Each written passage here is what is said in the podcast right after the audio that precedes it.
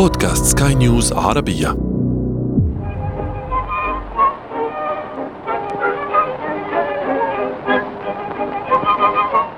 في عام 1928 ظهر للنور فيلم قصير يدعى Steamboat Willie أو ويلي السفينة البخارية. وكان فيلما غير ناطق لميكي وميني ماوس. وفي تلك اللحظة ولدت ما سيصبح لاحقا إمبراطورية ديزني. وبعد 95 عاما من ذلك التاريخ يعني في سنة 2023 بلغت أرباح شركة ديزني نحو 89 مليار دولار أمريكي. تخيل أن أرباح ديزني تجاوز الناتج القومي لدولة مثل أفغانستان الذي وصل بنهاية نفس العام 2023 لنحو 59 مليار دولار. كان ميكي ماوس حجر أساس بنيت عليه إمبراطورية ديزني الواسعة. لكن مع اليوم الأول من يناير 2024 فقدت والت ديزني حقوق الملكية الفكرية الحصرية لشخصية ميكي ماوس التي ظلت تملكها بحكم قانون حماية ميكي ماوس. أهلا بكم. أنا عمرو جميل وهذا بودكاست بداية الحكاية. بداية الحكاية. في سنة 98 صدر قانون حقوق الطبع والنشر في الولايات المتحدة وهو القانون الذي عرف بقانون حماية ميكي ماوس لحماية الشخصية التي اخترعها والت ديزني. وقانون عام 98 لم يكن الأول. في الحقيقة أن شركة والت ديزني سعت لتجديد حقوقها الحصرية في شخصية ميكي ماوس لعدة مرات. في السبعينيات لما ضغطت على المشرعين الأمريكيين لإصدار قانون في سنة 76 لتمديد حقوقها الفكرية ثم في عام 98 الذي منحها الحق الحصري حتى بداية عام 2024 وربما تتساءل عزيزي المستمع الآن أنه إذا كان من المنطقي أن تخوض ديزني معارك قانونية لحماية شخصية ميكي ماوس لأسباب تجارية فما الذي يدفع مشرعين في الكونغرس؟ في أقوى دولة في العالم لتبني وإصدار قانون لحماية ميكي ماوس وملاحقة من ينتهكون هذه الحماية قانونا. في الواقع أن ميكي ماوس في الولايات المتحدة ليس مجرد فأر يمثل شخصية كرتونية لكنه رمز ثقافي بل أحد أشهر الرموز والدعايات الثقافية على الإطلاق. شخصية ميكي ماوس استخدمت مثلا أثناء الحرب العالمية لرفع الروح المعنوية للجنود.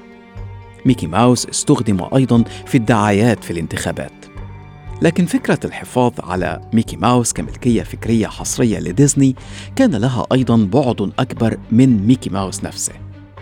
فكرة الحفاظ على الابتكارات والاختراعات الأمريكية وحمايتها حول العالم وفي أمريكا طبعا كما يوضح لي ضيفي في حلقة اليوم الدكتور محمد حجازي استشاري تشريعات التحول الرقمي والابتكار والملكية الفكرية.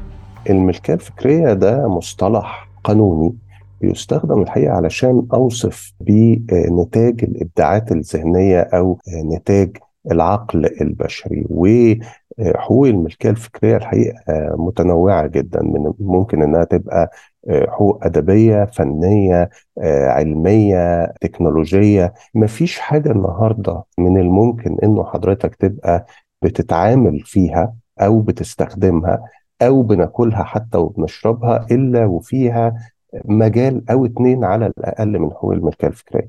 لو حضرتك النهاردة بصيت على البودكاست اللي إحنا بنعمله ده في حقوق ملكيه فكريه في علامات تجارية محطوطة على البودكاست في محتوى محمي بحقوق التأليف أو بحقوق النشر والطبع في برامج كمبيوتر وقاعدة بيانات إحنا بنستخدمها في المسألة دي. لو النهارده بنتكلم على أي منتج إحنا بنشتريه المنتج ده مشمول بعلامه تجارية. أحيانا كتير مش بس المنتج إنما حتى تصميم المنتج. لو بنتكلم على الأدوية لو بنتكلم على حتى على مستوى الأغذية النهارده في بعض السلالات النباتية الجديدة اللي بتحمى بموجب الملكية الفكرية. وبالتالي لازم هنلاقي فيه قضايا. قضايا يا إما مرتبطة عملية التقليد والتزييف لهذه المنتجات مربح جدا أكتر حتى من التجارة في المخدرات يعني التجارة في السلع المقلدة والمزيفة أرباحها الحقيقة أكبر بكتير جدا وعقوباتها أقل بكتير من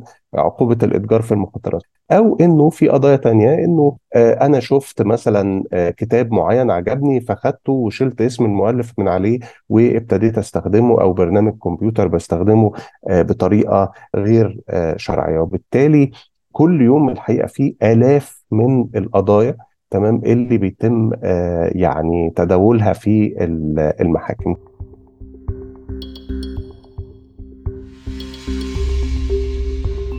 وما تحدث عنه الدكتور محمد هو ما يفسر حرص الشركات الشديد على عدم التهاون مع أي انتهاك لحقوق ملكيتها الفكرية.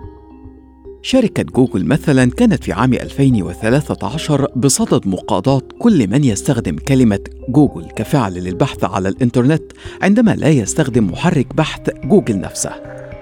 جوجل وقتها تخوفت من أن يؤدي استخدام الاسم بشكل عام لانهيار الشركة نفسها. وربما تتساءل كيف؟ المفترض أن ذلك يصب في مصلحة الشركة ويمنحها انتشارا أكبر. لكن على أرض الواقع انتشار علامة تجارية مع عدم الحفاظ عليها كملكية حصرية ربما يحولها من أمر هائل يجلب ارباحا مليونية واحيانا مليارية إلى خسارة أليمة. تريد مثلا كلينكس. كلينكس لا تعني مناديل ورقية بل هي علامة تجارية لشركة. لكن استخدام هذه العلامة التجارية من قبل الناس للحديث عن المنتج وليس الشركة أفقدها قيمتها وأصبحت تطلق على أي نوع مما حرم شركة كلينكس نفسها من التأثير السوقي.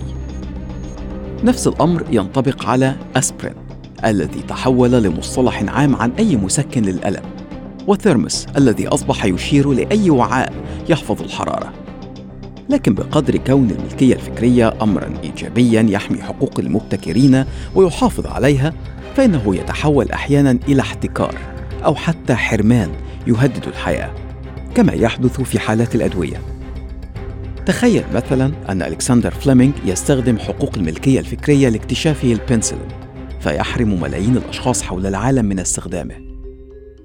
ربما لم يحدث ذلك مع البنسلين لكن الدكتور محمد يقول إنه حدث مع أدوية أخرى بالفعل. في حالات كتيرة الحقيقة يعني إحدى الدول اللي كان معروف إنه مرض الإيدز أعداد كبيرة جدا حاولت مع الشركة المنتجة إنها تتحصل على العقار اللازم لعلاج المرض دوت وللأسف الشديد الشركة المنتجة كانت حاطة تسعير للدواء ده بشكل يحد من إمكانية وصول المواطنين في هذه الدولة للعقار الخاص بمرض الإيدز. الحقيقة هنا بقى بتيجي فكرة التوازن وفكرة القوانين وإزاي أقدر إني أخلي القانون يستخدم بعض المرونات اللي موجودة في الاتفاقيات الدولية آه، بموجب حاجة اسمها التراخيص الإجبارية. إنه الدولة في بعض حالات الضرورة وليكن آه، في حالة إنه في انتشار آه، لوباء معين فأقدر إني أتفاوض مع صاحب الحق لو أصر على إنه ما ينزلش في السعر أو يديني حقوق التصنيع. أنا بقى من حقي إني أصنعه. تمام؟ طبعا بنديله تعويض إنما في الآخر آه، ده ما بيوقفنيش إني أقدر أعمل العقار دوت. فده ده حصل الحقيقة وتم استخدام التراخيص الإجبارية في المسألة دي.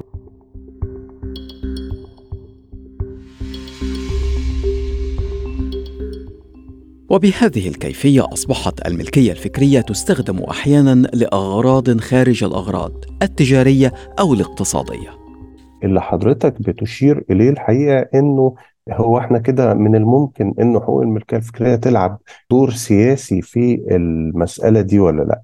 ده الحقيقة معظم الدول ويمكن آه، حتى في الاتفاقيات الدولية كان في دايما محاولة للتوازن ما بين مصالح المنتجين ومصالح المستخدمين من الدول المختلفة. طبعا الجزء الأساسي في الموضوع هو فكرة الإطار التنظيمي والقانوني اللي بيسمح لأصحاب الحقوق بأنهم يطالبوا آه، بحقوقهم وإنهم يقادوا الأشخاص اللي بيقوموا آه، بانتهاك هذه الحقوق بشكل أو آه، بآخر.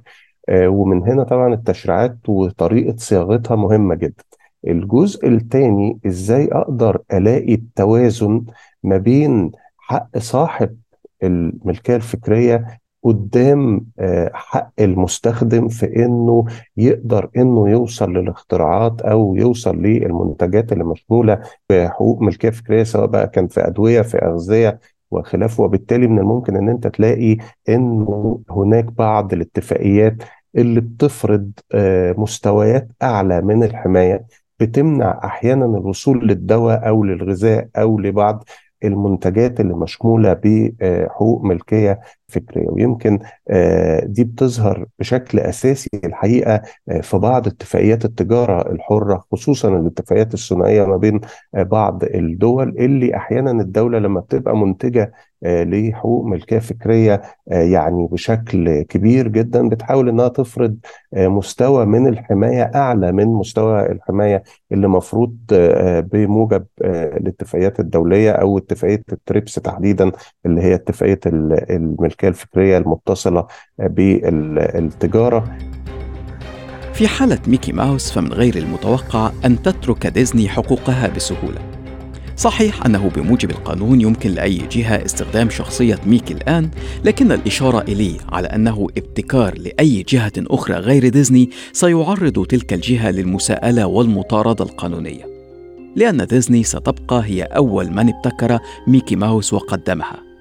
تخيل أن نفس الأمر ينطبق أيضا على كل ما حولك على عقار مهم جديد منقذ للحياة أو على منجز علمي يغير من موازين قوى تجارية أو حتى عسكرية.